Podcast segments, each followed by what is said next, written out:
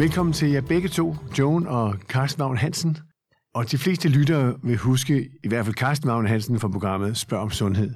Men mange, mange, mange ud over hele Danmark vil kende jer begge to, fordi I jo så flittigt har været på landevejene med jeres guitar og sangstemmer og underholdt, og øh, ud over underhold også undervise mennesker i sundhed.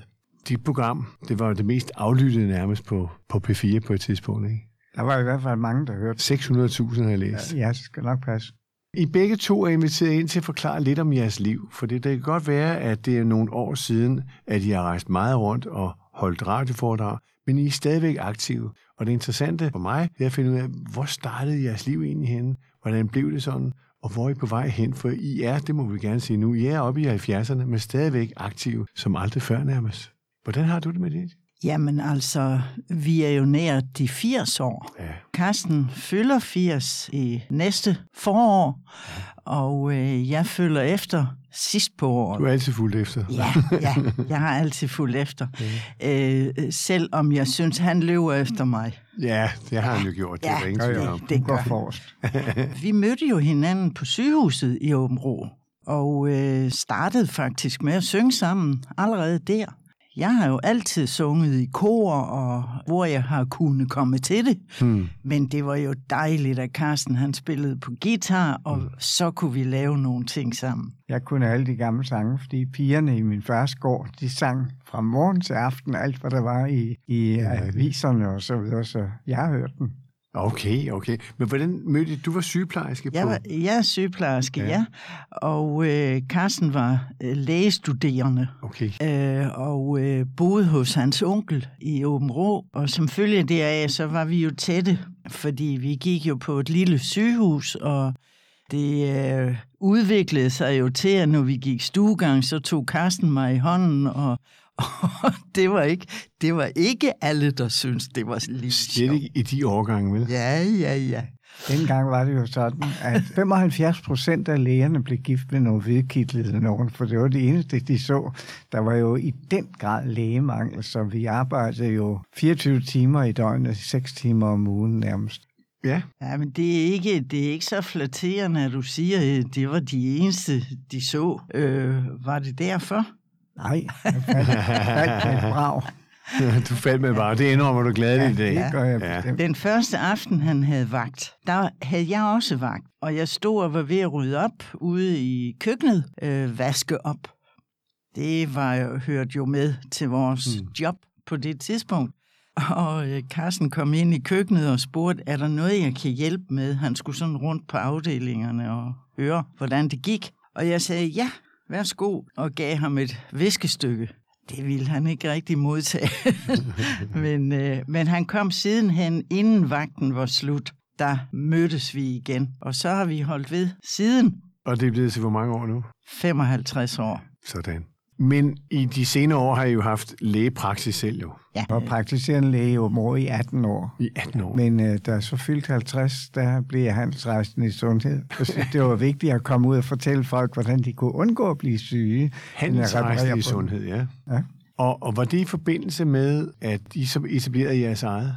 Ja, det gjorde vi, så vi havde på det tidspunkt allerede i mange år rejst rundt og sunget sammen med vores børn og snakket om sundhed mere eller mindre og været involveret i utallige ting. Blandt andet Joan har jo været enormt engageret i integrationen af vietnamesiske flygtninge. Hmm. i det hele taget socialt arbejde, det bliver en øh, lægekone i en lille by opfordret til. Ja.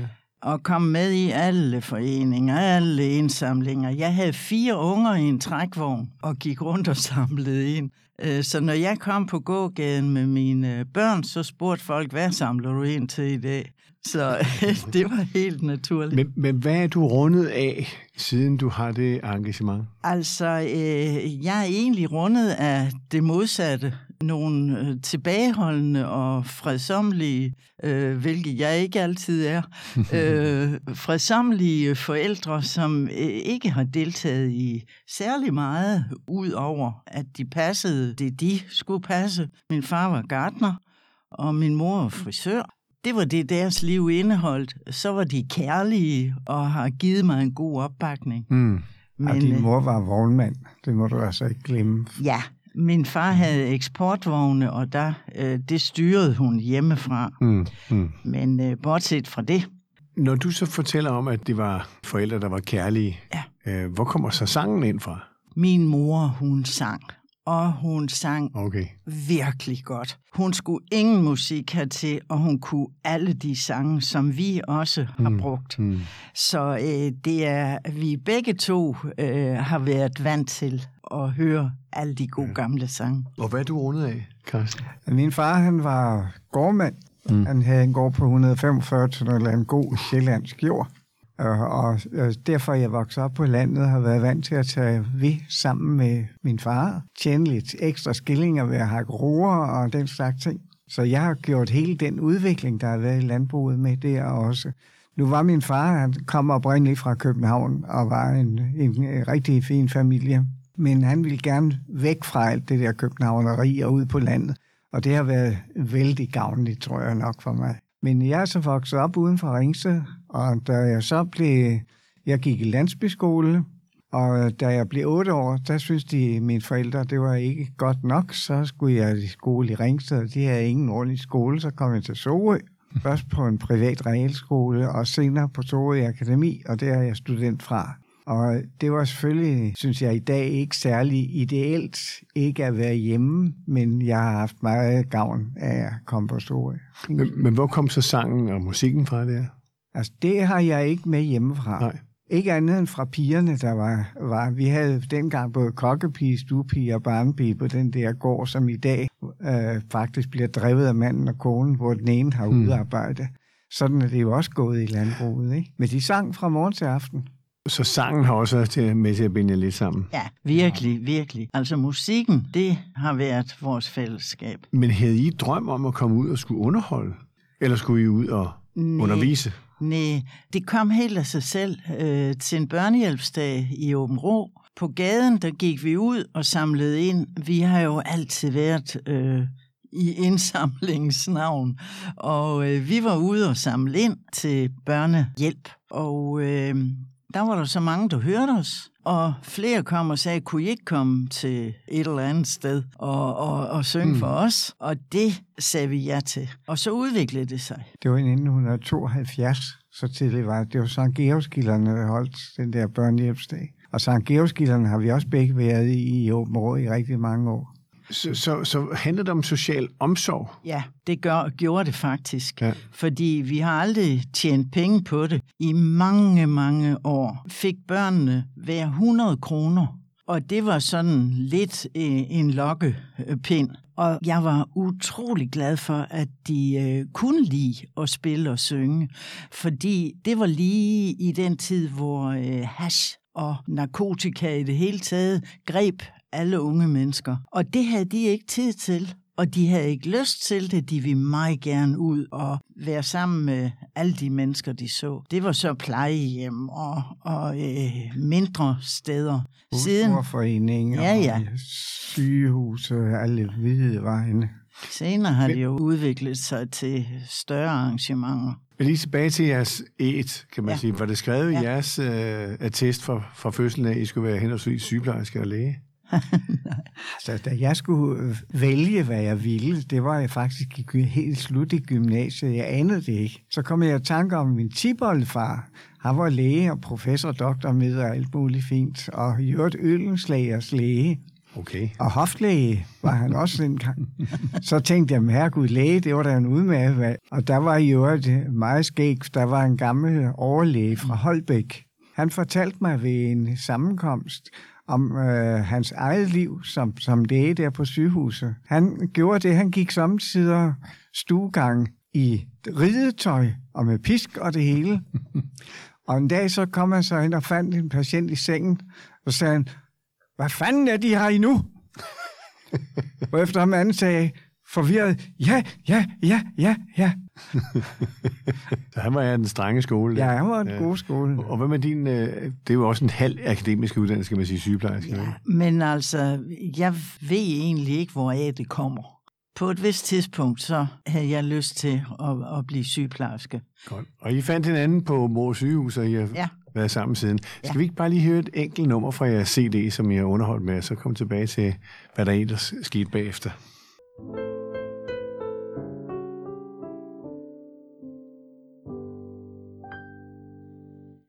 Langs bakkekammens top, et julespor fører op, helt op til aften himlens gyldne stjerne.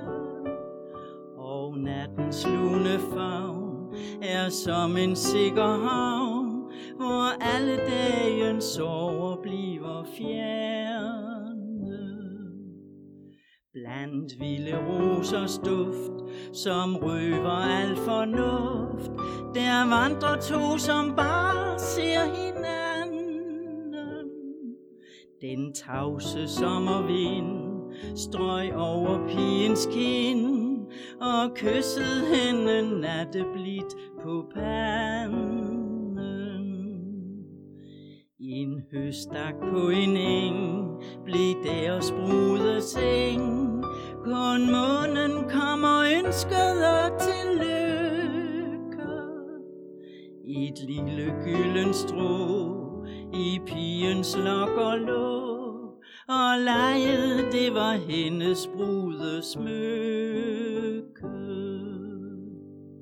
Til Til nattehede ord, som dagen ikke tror, hun lyttede, da han viskede til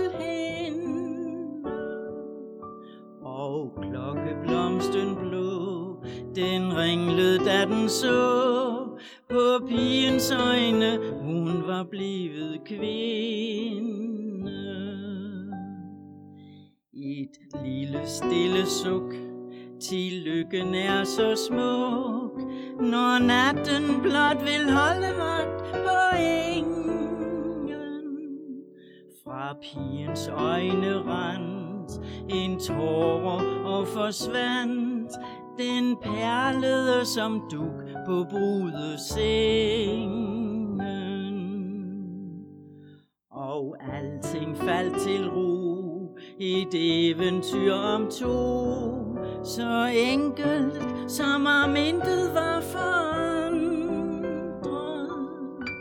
Men natten skygger svandt, og dagen bare fandt en knækket følfod, hvor de havde vandret. Det var så noget af det, som I diverterer med, som det så smukt hedder i det gamle radiospor, i hvert fald ude blandt øh, jeres, øh, hvad skal vi kalde dem, klienter? Eller skal vi kalde dem for tilhørere? Ej, det er jo tilhører. Det er jo ganske almindelige mennesker, som gerne vil vide lidt mere om, hvad sundhed egentlig dækker over. At det ikke kun er fravær af sygdom, ja. men det er jo en, en baggrund i, hvad man laver, øh, hvad man spiser, hvad man drikker, hvad man har forhold til andre mennesker, og hvor glad man er for sit arbejde, og, og så videre. Det, det er en blandet ting. Det skal vi komme meget mere tilbage til, både i den her udsendelse og i næste udsendelse. I den her udsendelse skal vi lige kigge på jeres baggrund og jeres familie.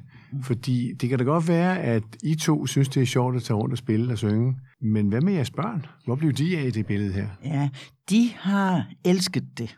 Mm-hmm. Guld de elsker Nej, det. vi har aldrig tvunget dem til det. De ville meget, meget gerne med. Måske var det også de 100 kroner, der trak, fordi det var jo rimelig mange penge, da vi startede. De har været glade for det, og de synger og spiller alle sammen den dag i dag.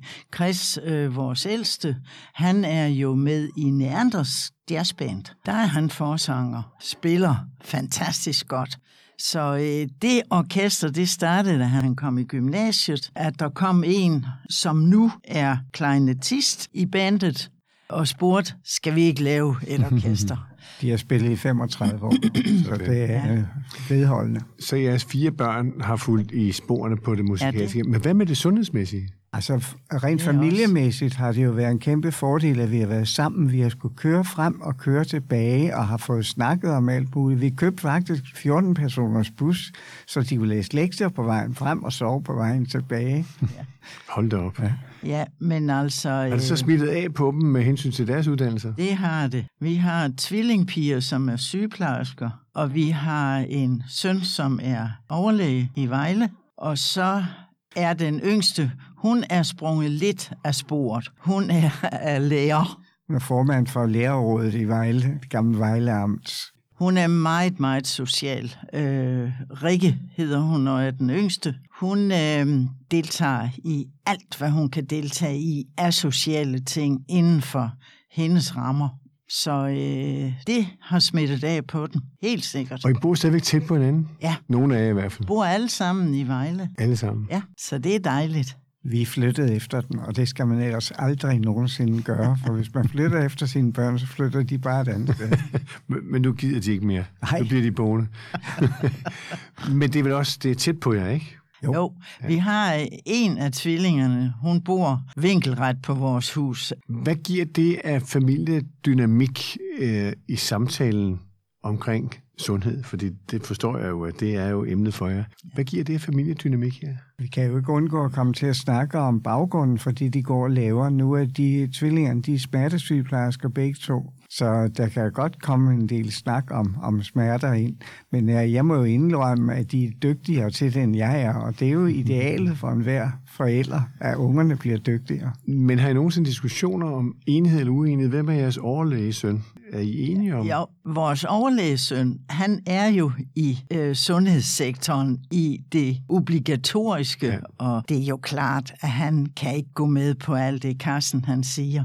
Øh, det, det Hvorfor kan han ikke det? Han, det kan han ikke, fordi... Fordi han er det offentlige. Ja, fordi han er i det offentlige, fordi der er jo en vis grænse for, hvor meget man kan gå med til. Og det er der ikke ved Carsten. Han går så- så, virkelig... Nu begynder vi at... Ja, men så lad os lige tage hul på Ja. den, inden Karsten springer i luften her.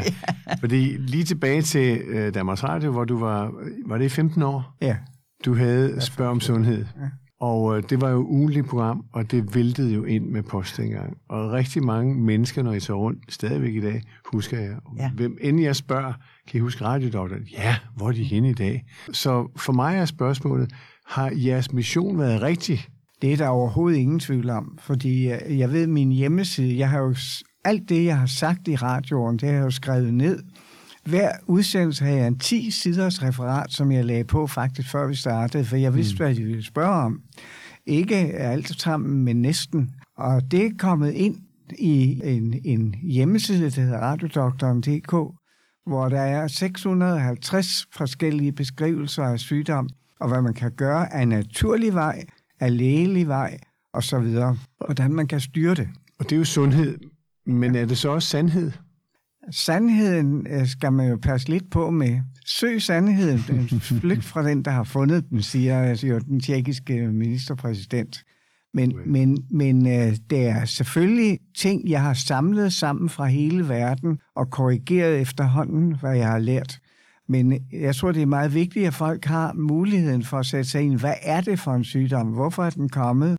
Hvad er årsagen til sygdom? Det, det er utrolig vigtigt altid at gå efter årsagen og ikke symptomerne. Men så har man også den mulighed for at kunne reparere det medicinsk, teknisk, men også alle de naturlige veje, og det er dem, jeg gerne vil have folk til at forstå. Og det skal vi nok øh, komme tilbage til. Jeg synes bare, at jeg lige vil komme med det provokerende spørgsmål, fordi kommer det næste naturlige spørgsmål, om det er sandhed. Har I fået mange reaktioner på folk, som synes, at det var forkert, det der stod?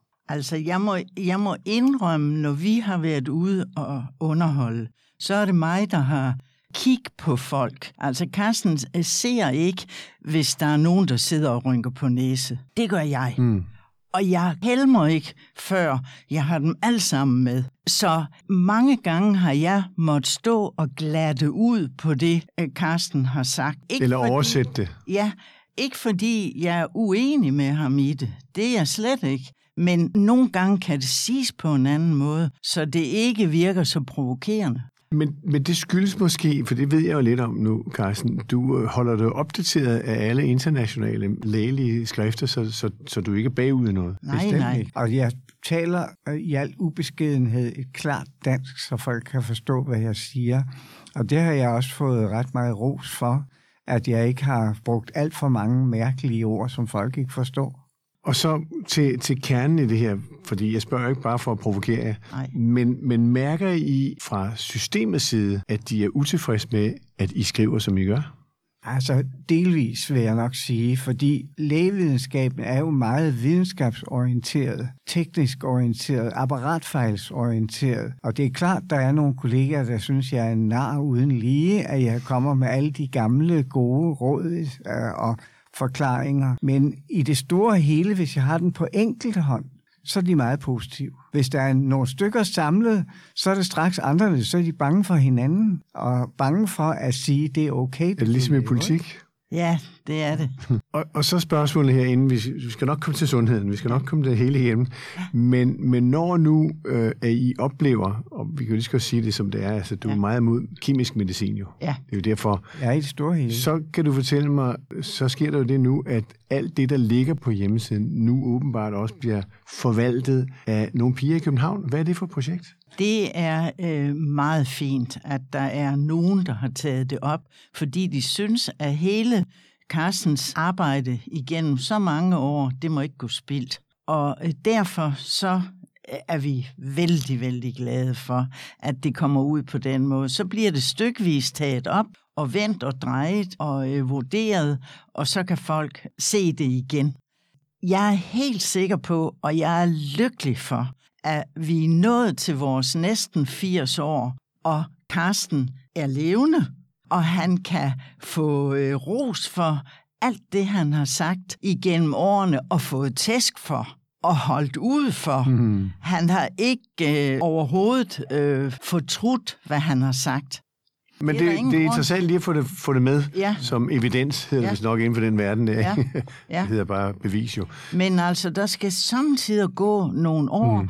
Inden noget nyt bliver accepteret. Og nu ser vi jo i dag en strøm Ja. af mennesker, som er oplyst og bliver mere og mere oplyst. Måske Ja. var det dig, der var med til i Danmark, eller jer begge to, Ja. At, at komme og tage hul på den oplysning, som var så upopulær blandt, hvad skal vi sige, medicinalindustrien i hvert fald. Ikke? Men, men tror I, vi går imod en tid, hvor mennesker bliver mere åbne for det, ikke for det alternativ, men det oprindelige? Det er der slet ingen tvivl om. Og, og vi ved jo i dag, at over 50 procent af danskerne bruger alternativ behandling. Men er det alternativt? Ja, det er alternativt. det, er, det er komplementær. Det er jo prokl- vigtigt at bruge de rigtige ord her, fordi alternativt bliver jo samtidig opfattet som sådan noget underligt mystisk noget. Hokus ikke? pokus. Ja. Hvor komplementær, det er noget, man gør ved siden af det officielle sundhedssystems behandlinger. Men Carsten, må jeg lige spørge, det oprindelige medicin, Ja. altså ja. urtemedicin og kinesiske, hvad ved jeg, de Ja. var jo langt foran os for en 3-4.000 år siden. Er det i virkeligheden ikke medicinalindustrien, der er alternativet? Jo, det er Og det. det kom lige på. Det er det. Det er vi helt enige om. Det er der slet ingen som helst tvivl om. Så Det er de de arbejder med, det er det 100 år, ordinære. Forfærdelig ja. udvikling. Du har engang sagt, at vi vil om få år se, at det 19. århundrede var den sorteste tid i medicinhistorien. Er det rigtigt? Ja, men det er jeg også enig i, fordi jeg tror, der er flere mennesker i dag, der dør af behandlingen end af sygdommene. Og især når det drejer sig om ældre mennesker. Tænk på, at du over 70, der får du gennemsnitligt syv forskellige slags medicin. Er du over 80, er der 8-9 forskellige Hvorfor gør man det? medicin. Det er fordi, man behandler symptomerne. Og så tænker man ikke på, om medicinen kolliderer med noget andet medicin, de får. Jeg har haft diabetes i 56 år. Jeg bruger en eneste ting, og det er kun de sidste års tid. Det er hydrokortison, som er et naturligt binyrbarkhormon. Ellers bruger jeg kun kosttilskud. Jeg mener, at vi skal have alle de ting, kroppen har brug for til at kunne helbrede sig selv. Og så kan det en gang imellem være nødvendigt også at bruge noget teknisk medicin. Og der har jo medicinalindustrien trods alt frembragt nogle gode ting. Men man skal passe på med det, fordi det er noget, der kolliderer med hinanden, og det er noget, der har frygtelige bivirkninger. Hvorimod naturmedicin, de har en masse rigtig gode virkninger, og meget sjældent bivirkninger, hvis det bliver brugt rigtigt. Jeg læste, og det kan være, det er dit citat, jeg læste, at de fleste kræftbehandlende stoffer ligger i et jordbær.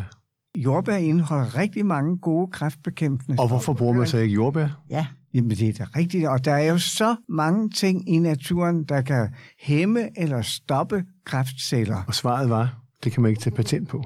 nej. Nej, Nej det, Det er måske derfor. Det er et, Ja, et men- problem. Og jeg mener i dag, at det er vigtigt for enhver, der er kræftramt, at kigge efter, hvad er der af muligheder for at stoppe det her.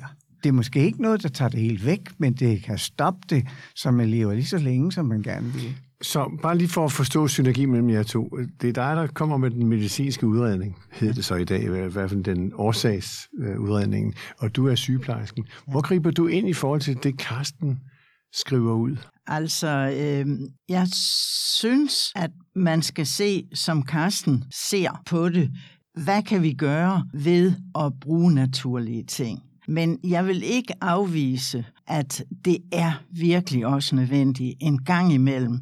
Dels at bruge en kniv, og dels at få en tablet, som kan hjælpe, afhjælpe. Så man skal ikke være fanatisk afvisende? Nej, man skal ikke være fanatisk. Jeg har nok været lidt for hård ved lægerne. Og så skal, ja, netop. Det har været min store opgave at sige, jamen der er altså også gode læger, og vi kan ikke undvære lægerne. Så du har været en, en spindoktor? Ja, det har jeg faktisk. så ja. du er doktor, og du er spindoktor. Vi skal slutte udsendelsen nu, men vi kommer tilbage i den anden udsendelse, så kigge meget skarpere på sundhed og årsager og virkninger og ja. alle de ting. Men jeg skal måske lige høre dig, Carsten. Du var jo i retten for mange år siden. Man må jo ikke anprise kosttilskud, og det blev du anklaget for at have gjort. Ja, det står, det står i, i, i loven, man ikke må fortælle noget om, hvad ting kan bruges til. Du må gerne gå ind i en butik, i en Matas, en helsegrafsforretning og købe ting, men de må ikke fortælle dig, hvad der skal bruges til. Og hvorfor? Det er, det er på grund af vores fødevareforstyrrelse der er, er, er, og lægemiddelforstyrrelse. Du kalder det forstyrrelser i styrelser. Ja, det gør jeg. Uh, men der måtte jeg jo så stille i retten i Vejle, fordi jeg fik en bøde på 10.000 kroner, jeg ikke ville betale. Og der blev jeg frikendt totalt af den. Og da den ikke bliver anket, så gælder den i hele verden. Og det, der er centralt i det, det er, at enhver, der ikke sælger, producerer naturmidler, må fortælle, hvad de kan bruges til. Ellers havde de været ude efter alle, der var journalister og læger. De måtte ikke sige noget om det. Men det blev frikendt for, og jeg fik lykkeønskninger fra Canada og New Zealand og så videre. Det gælder for hele verden. Så sandheden er den, at i virkeligheden øh, dem, der producerer, de skal blive bedre til at få det formidlet gennem nogle andre. Øh, ja, det er under alle omstændigheder oplysning, der skal til. Man skal vide, hvad tingene kan bruges til, hvordan de virker i bund og grund. Men forskningen i dag, den går meget på noget, der kan tages patent på. Og Det er jo derfor, den udvikling har været så negativ. Hele den der industri, der har været inden for medicinalvarer. Jon, du får sidste ord her. Ja, jeg øh, har vist ikke fuldendt den sætning, hvor jeg øh, vil sige, jeg er så lykkelig for, at Carsten oplever, at alt det, han har sagt i alle de år, det står ved magt i dag. Nu vil man acceptere, at man skal ikke bruge meget sukker, man skal ikke bruge det hvide mel, og man skal motionere, og man skal ditten og datten. Smør er sundt. Det tager vi fat på i næste udsendelse, så kan det være, at vi kan give på gode råd til den danske befolkning. Tak for nu. Så tak.